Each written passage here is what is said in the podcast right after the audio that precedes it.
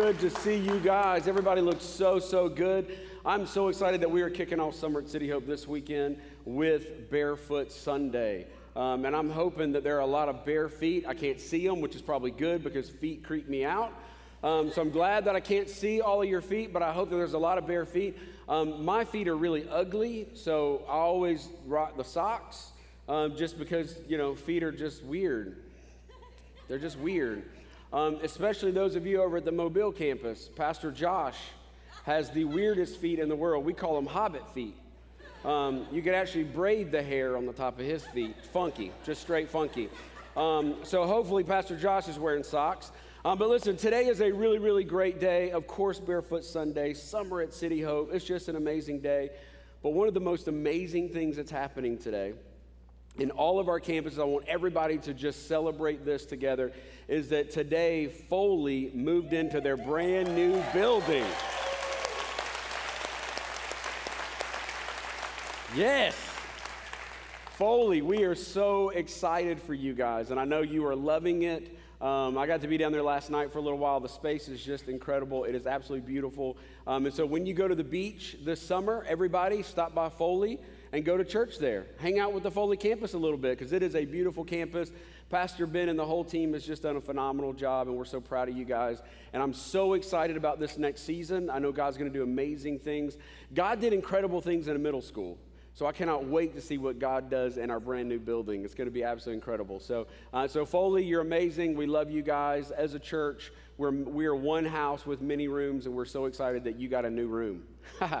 we're so excited. Um, so anyway, so listen, you guys be praying for Foley as they settle in in this next season. It's going to be really, really awesome for them. Um, well, listen, we are kicking off summer at City Hope, and we are going to have some fun all summer long. But um, and I know you've already heard about a few of the things that are coming up, but there are a couple of things kind of down the road a little bit that that I just wanted the opportunity to kind of tell you about. Just just a snippet of a few things that are coming up. And one of those things is we're doing something brand new this summer that we've never done before. And, and you hear us say it all the time that generosity is active, and we believe that with all of our heart. Um, and so we're gonna we're gonna express that in a new way this summer. You know, we express it all summer long, but we found a new way to express it. Um, and so we're all gonna get to we're all gonna get to be a part of this. No matter if, you know, if, if you've ever served before, if you've ever done anything like that before, it doesn't matter. Everybody's going to get to be a part of this. Um, and here's how it works. On July 16th, we're going to do, we're going to have a weekend that we're calling One for One one for one, and it's really, really simple at every single one of our locations. Um, here's, here's how it's going to work for every single person that's in attendance that weekend. We're going to give $1 for every single person in attendance into something big in our community.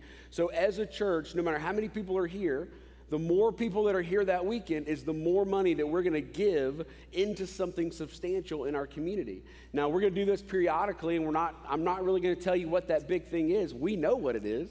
But we're going to surprise you the next weekend to let you see what this is. But whether it's a, through a nonprofit, through a local ministry, or through a, you know just meeting a need in someone's life, uh, whatever it is, we're going to, however many people are here that weekend, that's what we're going to give. So whether it's $4,000, $5,000, $6,000 that we're going to have to put towards something substantial.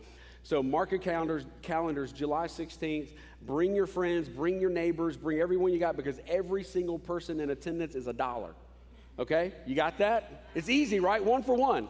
Every person here, we're going to give a dollar for that person. So it's going to be awesome that weekend. And then one other thing um, at the very end of the summer, um, an event that we've been doing the last couple of years that I'm extremely passionate about.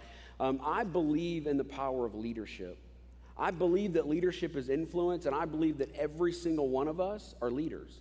It, it, doesn't matter to me what stage of life. It doesn't matter to me if you're, if you're a CEO or if you're a stay at home mom. We're all leaders. We all lead ourselves. We all lead people to Christ. We all lead families. We all lead in the church. We all are leaders.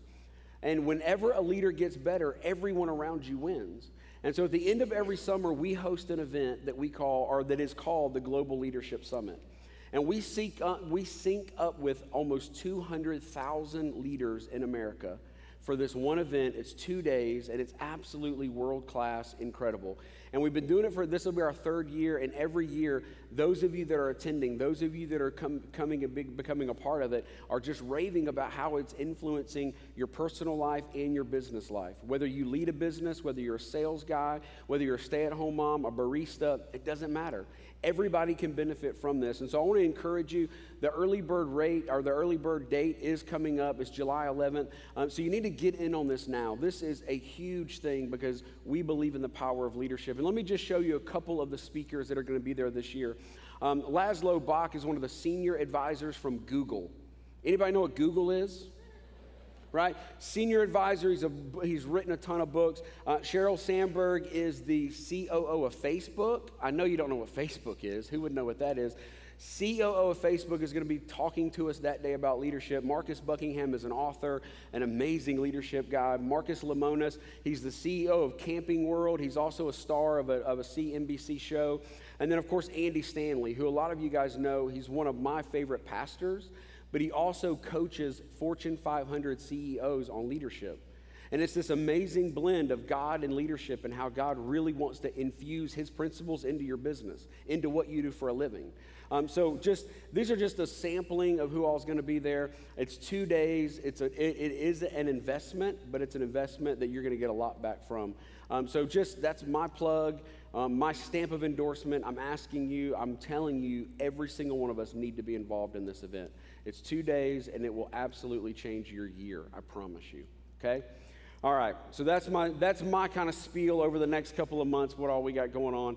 Um, so I'm going to jump into this this first week of this series, um, and I'm really really excited because we're launching this series along with Summer at City Hope. Um, and this series we're calling Fully Alive is a very very important series. It's very important not only because we're going to have a lot of fun during the summer, um, but kind of the way that I like to say it is our summer is for family, right? I mean, summer is just an amazing time for vacation. It's for going to the beach. It's for hanging out with the family and camping and all this kind of stuff. So, summer is for family. And so, we're going to take the rest of the summer and we're going to talk about our family values. As a family, as City Hope family, doesn't matter what campus you're in right now, doesn't matter what location, even if you're watching on a computer screen or you're in one of the correctional facilities, we're family. Every single one of us, we're a part of a family. And just like your family has values, our family has values. And you hear us talk about them all the time. We talk about them as often as we possibly can. And I'll tell you why we do that in just a minute. But we're going to devote the entire summer to talking about our family values, who we are as a church. Because values, or we, could, we say them this way, these are our core values. And basically, the point of a core value is, is this is who we are and this is how we behave. This is how we act. This is what we do right? In your family, you understand this. Like, as a Taylor, like, this is what my family's gonna do because we're Taylors. We're gonna treat people this way. We're gonna act this way. We're gonna do things this way because this is a value of my home. And there is nothing better as a parent than whenever you hear about your kid doing something that lines up with your values, right? Just a couple weeks ago, I heard a story. Actually, someone in our church told me a story about my oldest daughter. And as he was telling the story, I'm just smiling ear to ear because everything he's telling me just lines up with what I believe is true about my family and about my daughter. And I preach it to her all the time. And all of a sudden, I'm hearing it back from somebody else that's seen it in her. And I'm just like, that's it. Like, there is no more joy, there is no more life, there is no more peace than when the family is centered around these values. It's just beautiful, it's amazing. And this family has values. This family has values. And those values, they help us make decisions. Those values help us every single day as we lead this church. They help us make decisions about who we are as a church. Because God called us to be this church, not that church, this church. And He gave us a set of values. And so values help us make decisions. Values help us say, hey, is this what we should do? But wait a minute, God said this is who we are, so maybe that's not what we should do. They guide us, they direct us, and they ultimately help us know how to live and how to act. And as a church, we have those kind of values. And that's what we're going to talk about in the next seven weeks. And back at the very beginning of the year, um, I was doing the one year Bible and I was just kind of going through doing my reading. And I knew that this series was coming up, and, and this one particular story just jumped out at me. It just jumped out at me, and I just thought, man, that is the absolute perfect story to kind of set up core values and kind of set up what it is, what values truly are. And it's maybe a little bit of a flip on a story. Maybe it's a little bit different uh, than, than, than you know, the way that we've heard it growing up, growing up in church and all that kind of stuff. But, um, but there's a story in the Old Testament in Genesis 11 about the Tower of Babel. And it's an interesting story because at this time, there was a lot of people on the earth and they did not know how to get to God. They knew that there was a God, but they did not know how to get to God. They didn't know how to communicate with God. They didn't know anything about God. And so they thought that the way that they could get to God was to build a tower to heaven. And we've heard this story, right? All the every single person, everyone's working and they're going to build this giant massive tower all the way to heaven to ultimately get to heaven. And here's what God showed me about this verse. Let me show you this in Genesis 11. It says this, but the Lord came down to see the city and the tower that the people were building. The Lord said, If as one people speaking the same language they have begun to do this, then nothing they plan to do will be impossible for them. Do you hear what God's saying? He's saying, listen, they may actually succeed because they are in perfect unity. Because they're saying the right thing, they're all saying the same thing, they're all living the same way, they're all actually working together in unison. Um, we got a problem. They may actually succeed at this. They may actually carry this through. There will be nothing, nothing that will stand in their way. So, what does God do? He said, hey, let's go down and let's confuse their language so that they will not be able to understand each other. Hey, listen, they may actually figure out that this is, that they can actually succeed in this. And God says, look, wait a minute, this isn't the way I want them to get to me. This isn't the way they're supposed to get to me. So let me confuse their language. Let me break apart the unity so that they cannot succeed. Flip this verse. Whenever we, as the church of God, of Jesus Christ, we are speaking the same thing, living the same thing with the vision of God in us and through us, and we are unified on it, then nothing can stand in our way. It's the power of we. It's the power of unity. It's the power of the church. It's the power of us coming together and realizing that when we are truly we, then nothing is impossible. When we are truly the church that God called us to be, created us to be, then nothing is impossible. And you've heard us talk about these values before. Most of you, if you've been here for any amount of time, I mean, just today we spoke about a couple of these values already today because we're going to talk about them all the time. And today I want to open up the very first one. Most of them, they're not necessarily in an order. Um, there isn't an order of importance or anything like that. But the very first one is the most important one. And anytime we list them, it has to be at the very, very top. And the very first core value is this, is that it is all about Jesus. Can I just, can somebody just give me an amen right there? I mean, come on. Right? It is all about Jesus. We sang the song today. We, we, we, talk like that a lot.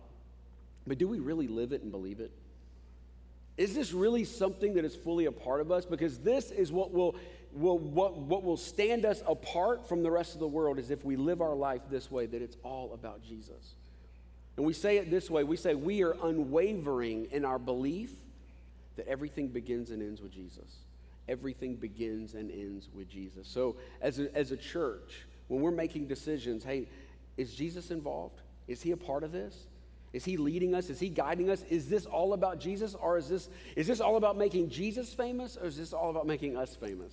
Is this all about just another program or just another initiative? Or ultimately, is this all about Jesus? Is this all glorifying and worshiping him? Is this all about bringing people to him? Is it all about Jesus? Because if it's not, then I don't want anything to do with it. If it's not all about him, then just it's a great idea, it's cute, it's fun, man, that would be awesome. But if it's not all about Jesus, then I don't want it in my life. I don't want it in our church. I don't want it to be of something that we do because we are all about Jesus. And as you, as our families that come together and create the family, this has to be what we say. It's all about Jesus. In the second century, there was a, there was a man by the name of Ptolemy. And if some of you history buffs would probably remember this, guys, um, he was an astrologer. And in, in the second century, he created a theory. He created a theory because then they could look up and kind of see, and he'd study the stars and all this stuff. He created a theory that the entire universe revolved around the earth. Now, of course, we know now that that's wrong. But then he was convinced of it. He watched the stars and he could see the spin and all the stuff that was happening. And so he knew, he was completely convinced that the earth was the center of the universe. It was 13 to 1400 years later when a man by the name of Copernicus came along. You probably remember Copernicus. He came along and he began to study and he began to go, wait a minute, I think this belief is wrong. I think this theory is wrong. When I look at this and you know, the, the constellations and the way things seem to be moving, it's never the same. And if we were the center, they would always be the same. So, wait minute, well, hang on. Something isn't right. And so he created, he took this idea of geocentric, which is the universe revolves around the earth, and he said, I don't feel like that's right. I believe it's heliocentric, which means the entire universe revolves around the sun. When he first, now for 12, 1300 years, they've been believing this. For 12, 1300 years, the entire world was based, this is, this is what's true. This is what it is. And then Copernicus came along and said, Well, I think we got this whole thing wrong. So for years and years and years, they thought he was a madman. They thought he was crazy. Like, why would you, why would you try to mess this whole thing up, man? Listen, this is the way that it is. But of course, we know today that that is true. It's heliocentric.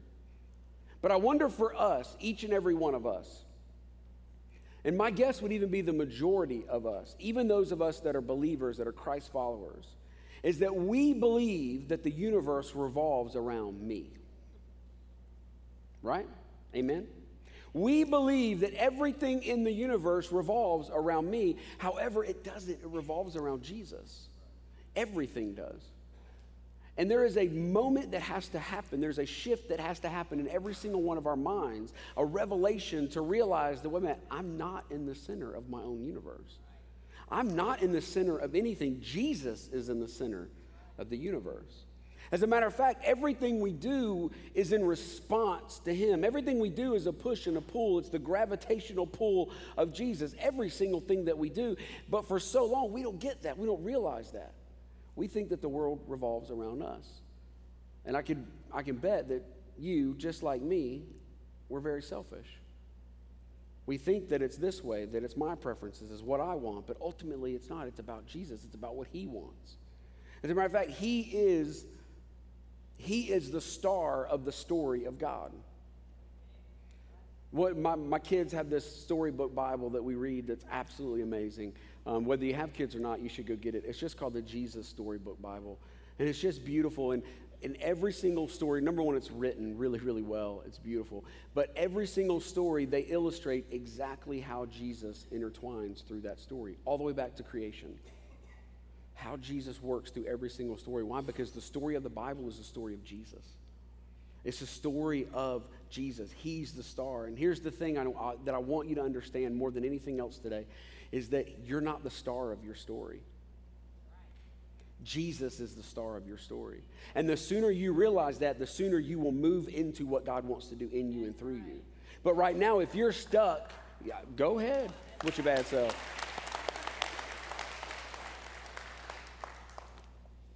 But right now, if you're stuck in this idea that church and Jesus is this little additive thing, this little extra thing that I do, it's this little, this little additive that's in my life, then, then you're never going to take a next step with Him until you fully realize that He's in the middle. Here's the question I want to ask Is your story Jesus centric? Does, do you orbit around Jesus? Is your life in response to Him? When he moves, when he changes, when he, when he shifts? Eh, are, are you living in response to him? Is he a part of your story? Or is your story you centric? You actually think that what you get, you want. I mean, what you want, you get. That you actually believe that everything revolves around you because it doesn't. It revolves around Jesus. Whether you know it or not, it revolves around Him.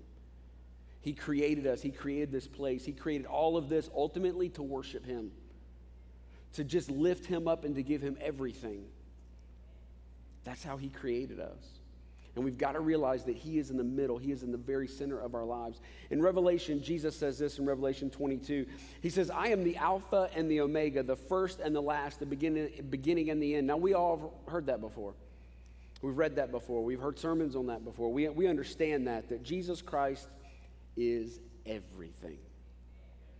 He's everything. He is the Alpha and the Omega. He is the first and He is the last and He is the beginning and He is the end. He is everything, and we get that. But here's my question to you Is that true in your personal life? Is that true in your personal life? And let me, let me say this to some degree, the Alpha and the, uh, and the Omega is, is kind of easy. For Jesus to be your Alpha would be the day that you raised your hand and you surrendered your life to Christ and you felt God and you felt the beauty of God and you felt life and you felt peace. At the alpha of your life, you felt God and you would say, God is the center, man. Oh my goodness, this is amazing. He saved me in spite of everything. He saved me. This is amazing. And then at the omega of my life, we go, yeah, man, God's amazing because He's going to take me with Him. I'm going to go to heaven. I'm going to hang out streets of gold. We're going to be eating. We're going to be celebrating. It's going to be amazing. Way over here, the Omega is going to be awesome. The end is going to be awesome. But the thing is, is we got all this middle space, right?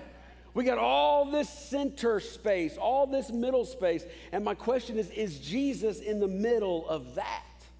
Alpha's easy, Omega's awesome, but is Jesus right here in the middle of every single day, of every single moment, of every single decision, of everything that you do? Is Jesus in the middle of your life? Is it all about Jesus? Is it? My guess is it's not because I know I live in this world too. I wake up in bad moods. I have bad things happen to me too. I understand that in the middle of this world that we live in, it's hard to keep Jesus in the center of our life. It's hard to keep him there. It's hard to include him. It's hard to continue talking to him. It's hard to, it's hard to just make him a part of every single thing that you do is difficult. And here's the key that I think holds all of this together. Here's the key that I think helps propel us into keeping Jesus at the center of our life. I believe that it's our passion for Jesus. I believe that it's our passion for Jesus. You know, for a long time, I thought that passion was an emotion. For a long time, I thought that passion was an emotion, that passion was one of those things that happened to you. But passion is a belief. Passion is a belief that happens so deep inside you that it drives everything that you do. And here's what I know about passion, and I'll say it this way that no one's passions drift in a Jesus centered direction. Let me explain that. When you take the hands off the wheel of your passion and your desire, when you take the hand, your hands off the wheel of where you're going, you will never drift in a Jesus centered direction. Whenever you're, you mentally take the hands off the wheel of your passion and you're not intentional about your passion, you will never drift in a Jesus centered direction. It's just like your car. When you take your hands off the wheel, you may stay straight for just a couple of seconds. But even if that alignment has just been, you know, fixed and, and straightened, within a couple of seconds, you're going to begin to veer one way or another. And the passion, the core of our life, the direction of our life requires that we keep our hand on the wheel. That there is a passion for Jesus that is all the way through us, through and through us. That in the very center of who we are, we keep our passions pointed and aligned toward Jesus. Because your passion is never going to drift in a Jesus centered direction. There's so many other things in our life that begin to take over. There's so many other things in our life that begin to pull us and drag us and take us in a new direction. Unless I stay focused on my passion for Jesus Christ, I will not succeed. I will not keep him at the center of my life. Now, whose job do you think it is to keep your passion on Jesus? Passion for Jesus. It's not Jesus. It's not me. It's not your campus pastor. It's not your worship pastor to stand up here and go, let's sing again, guys. Let's sing it again, guys. Hey, guys, get passionate. Hey, hey, hey, hey, hey, hey, hey. The only person on this planet that can keep your passion alive is you. The only person that can grab the steering wheel of your passion is you. The only person that can wake up in the morning and say, Today I'm going to be passionate about my Savior is you. It's me on, my own life. I have to decide I'm going to be passionate. I'm going to put him in the middle. I'm going to run after him with all that I've got. Romans 12 11 says this Never let the fire in your heart go out. Keep it alive. Hey, you, hey, everybody, every campus, everybody right now, never let the fire in your heart go out. Keep it alive. Keep it, keep it flame. Keep it alive. Keep, it, keep that fire alive inside you, that passion for Jesus alive. I've got two questions that I want to share with you that I believe are kind of a, uh, there could be a, a hundred. These are just two things that I have found for me that help me keep my passion alive. They're, they're kind of a self evaluation, a self assessment that I can ask every couple of days or just whatever that I can just say, hey, and I can journal, I can write, and in that daily sync time, when I'm connecting to God and I'm hearing from God, hey, listen, where am I on this passion meter? Where am I? Is my passion alive? Is it, is it white hot or is it beginning to wane? Is it beginning to shrivel up? Is it beginning to die? And the first question that I ask myself is this is am I still in awe of the gospel? Am I still in awe of the gospel? I think, I think most of us probably know that gospel means good news. Uh, another way to translate it would be that it's news that brings joy. You know, and, and honestly, this word gospel, it wasn't originally a Christian word. I don't know if you know that or not. It wasn't originally a Christian word. It was a gospel was literally good news. So in, in ancient times, whenever a battle had been won, you know, 100 miles away, they would send a messenger. They would actually send an evangelist on horse, through on a carriage, or by foot, running with all that he's got, into the village to proclaim the good news. Guys, we won the war hey, guys, we did it. Like we're free. Like that, that oppressive group that was coming to attack us, we defeat, we met them in the field, we defeated them. It was, it was proclaiming good news, news that brings joy. It was something that had already happened that changes your current status forever. It was something that had already happened that, that was announced that, hey, listen, our lives are different in a meaningful and substantial way. Like we're free from something. There's victory in this. Like this is good news. The difference between Christianity and every other religion is that Christianity is good news and every other religion is good advice. Good advice. Because every other religion says if you do this, and hey, listen, if you do this, and then you do this, then you're going to get this really cool outcome that you've been hoping for, won't you? If you'll jump through the hoops, if you'll check the boxes, if you'll do all these things, then here's this really good outcome that you'll get. The Pharisees lived this way. This is what they did. They, hey, if we follow the laws and we jump through all the hoops, we do all this stuff, then God will be pleased with us. He'll be happy with us. But Christianity is good news. Christianity is good news, and religion is good advice. This is a huge difference. Huge difference. The problem is, is that we forget that there is good news that's been given to you. We forget that a messenger came in one day and said, Hey, listen, all that sin, all that stuff, all that problem, all that junk that was inside you, it's already been taken care of. I don't have to tell you what hoops to jump through to get to that place. It's already been done for you. It's already happened in your life. In Romans 5, I love the way that it says it in Romans 5. It says, When we were utterly helpless, Christ came at just the right time and died for us sinners when we were helpless, when we had no idea, the battle was already won. He came and he saved us. God showed his great love for us by sending Christ to die for us while we were still sinners. While we were still in it, Jesus died for us. The problem that I see with so many of us is that we forget the good news of Jesus Christ. We forget the gospel the ultimate good news that brings joy, that changed our life to begin with. How often have you just stopped and sat and thought about the grace that was given for you, to you, extended to you so that you could be saved and changed forever? How often do you just stop and think about the good news of the gospel of Jesus Christ that redeemed you when you did not deserve anything? But he saved you, changed you. He reached out to you. He sent someone on a horse. He sent someone yelling and screaming with good news, saying, Listen, the battle has already been won. It's over. You are saved. You are changed. You are a child of God. You are chosen. we get into a rut where we just think we get little snippets of Jesus and we get a little bit of this and a little bit of that and a little bit of church is okay. I'll read my Bible every now and then. I'll get just enough of Jesus and we miss out on the fact that Jesus saved you. He loves you and He died for you. That has to stay alive in our hearts. That has to stay alive in our hearts. It has to be real for each and every one of us. Every single day, I need the realization of what God did for me by sending his son to this earth, to this earth to die for me. Every single day, I need to sit and think about that. God, I don't deserve this.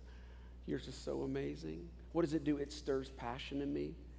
It stirs passion in me. I truly begin to believe it that, man, even though I'm a sinner, even though I have messed up, screwed up so bad, in the middle of every single thing, man, Jesus came and he died for me. In the middle of that, he died for me. Do you think after sitting in that and realizing that, that I can just go back to living life? No, there's a passion. Why? Because someone did something so great for me that I did not deserve. All I can do is live for Him now.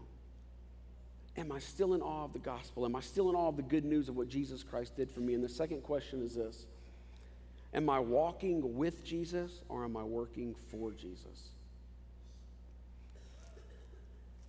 This, is, this has been on me for weeks now because it is so easy to go from relationship into obligation. It's so easy for us to slip into just checking a box where all of a sudden our walk with Christ becomes a job description, not a life. All of a sudden, Jesus becomes this in addition to versus the center of who we are, the core of our existence, who we truly are. And when our passion begins to dip, when that fire inside us begins to wane and begins to fall, we immediately, our next step in that is to go into this box checking thing, where, where this Christianity thing just kind of becomes more of a chore. And it becomes something that I've always done. I don't know any other way. It's just, hey, I'm just going to fall into this mode. I'm going to check that box. I'm going to do that thing. I'm going to continue walking in that. And Jesus just simply becomes a task on a to do list. He becomes a task. And my guess is, since we are in the Bible Belt and a lot of us grew up in church, my guess is a lot of your life has been that way. That you thought, as long as I, as long as I keep this level up, as long as I, as long as I keep enough of Jesus happening, then I'm okay. But there's no passion in that. There's no passion in that. There's no drive in that. There's nothing that's going to take you into that next season. You're not going to drift into loving Jesus more. Does that make sense? You're not just going to take your hands off the wheel and think, man, I go to church and I do this thing and I'm just going to slowly make my way into being more in love with Jesus. It's not going to happen. It's not going to happen. You're not going to fall in love with Jesus more unless you want to fall in love with Jesus more. You're not going to want to walk with Jesus more unless you actually want to walk with Jesus more. It's not just going to happen. It doesn't just happen because every seven days I go to church for 60 minutes. It's not just going to happen because every seven days, at least I know I'm going to sing three or four songs. And at least I know I'm going to get a little bit of prayer time, man. Or at least, I, at least I'm going to do a little bit of this. I'm going to do a little bit of that. No, every single day there's something in me that I've got to do to fuel that flame, to fan that flame, to, fl- to fan that passion flame inside me for God. It's something I've got to do. Walking with Jesus is a relationship. Let me say it this way salvation is a lifestyle. It's not a one time event. It's not a one time thing. You didn't raise your hand and then boom, you're set for the rest of your life. No, it's a relationship. It's a lifestyle. It's something that you do day in and day out. It's who you are. You begin walking with Jesus. I don't know if you've ever done this before, but been that really awkward situation where you're like walking down a hall you know, by yourself, and then all of a sudden a stranger comes out of a doorway and they're walking like right next to you. And it's like super awkward, right? You're like, do I speed up to get ahead? Do I slow down to get behind? Like, I don't know. And then you end up saying something stupid because you're totally awkward. You're like, nice belt. You're like, whoa, why I compliment his belt? I don't even know that. Like, you know what I'm saying? It's like this awkward thing, and then you kick yourself afterwards. You're like, man, why in the world did I say that? Right? Because when you walk with someone, it's naturally a relational thing. You feel like I should talk to this person. Walking next to someone is a relational thing. It's something I do, man. My kids, my family, we go walk the neighborhood. We go, we go hang out with friends. We just, we walk, we go walk the mall. We do this. Why? And what we're talking, we're being relational. I'm walking with. They're not working for. And it's this beautiful picture of what our life with Christ is meant to be like.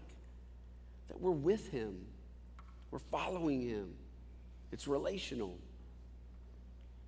There's a story that Jesus, He's telling His disciples, He's saying, Hey, listen, I'm about to leave. And when I leave, I'm going to prepare a place for you a beautiful place, a wonderful place, an amazing place. And Thomas, he pipes up and he's like, Hey, um, how do we get there? Like, that sounds awesome, amazing actually. But how do we get there? Like, like, can you give me, you know, give me turn by turn navigation? Can you, can you put it into my phone, Google, so that Siri will talk to me and tell me where to go, right? Like, like tell me how. And this is Jesus' response. Jesus answered, I am the way, I am the truth, and I am the life. He says, Follow me. He says, Walk with me, stay with me. If you want to get to the place I've told you about, how do you get there? Well, I'm the way. I'm your turn by turn, baby. I'm your Garmin. I'm your Google. Like, I am the way to get you there. I am the direction. He says, I'm the truth. Hey, man, I'm your foundation. I'm your purpose. I'm your validity. I'm everything. I'm your truth. And he says, Hey, I'm your life. I'm your peace. I'm your joy. I'm everything that you need in life. Hey, hey, I'm, I am the abundant life, but the way you get it is you stay with me. You walk with me because I'm going to get you there. I'm going to take you there. We're going to walk together into this life together. But it involves relationship. It involves including Jesus in everything we do. It involves every day I wake up and I invite him to be a part of my day. It means every single day I talk about Jesus. Y'all talk about your kids, you talk about how your wife cooks good, you talk about your friend's boat. When was the last time you talked about Jesus? When was the last time the word, the name of Jesus Christ came out of your mouth other than a cuss word? Right? I mean, when, when was the last time, and not in some creepy, weird, walking into a random place going in Jesus' name? I'm not talking, no. When was the last time, though, you just brought up what your best friend Jesus Christ has done in your life? When, when, was the last time you talked about? When, when, was the last time you just prayed and you just had this ongoing, con, consistent conversation with Jesus Christ going where you just, He's a part of your life, man. He's a part of who you are. We're walking, we're talking, we're doing life together, we're in this thing together. So, am I walking with Jesus right now or am I working for Jesus? Am I checking boxes? Am I going through all the motions? Am I doing all the right things? Or, man, am I actually hanging out with the man? Am I actually walking with Him? There's something about passion that when we are passionate about God, when we are passionate about Him, and that fire is burning bright, the world will know and the world will see. And like moth to a flame, people will come to you and go, Man, what's different? What's changed? Man, I know what you're going through. I know what your family's dealing with. How are you smiling right now? How are you, how are you making it through this? How are you still sane right now with what's happening in our world? There's a peace and there's a fire that's burning inside you. And John Wesley has been attributed with saying, some people say that he, do, he did not say it, but I have the microphone, so I say he did say it. Um, but he said, Listen, I light myself on passion for God, and people come from miles to watch me burn. I light myself on passion for God, and people will come from miles to watch me burn.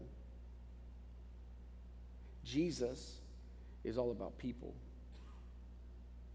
Jesus is all about people. Jesus is all about you.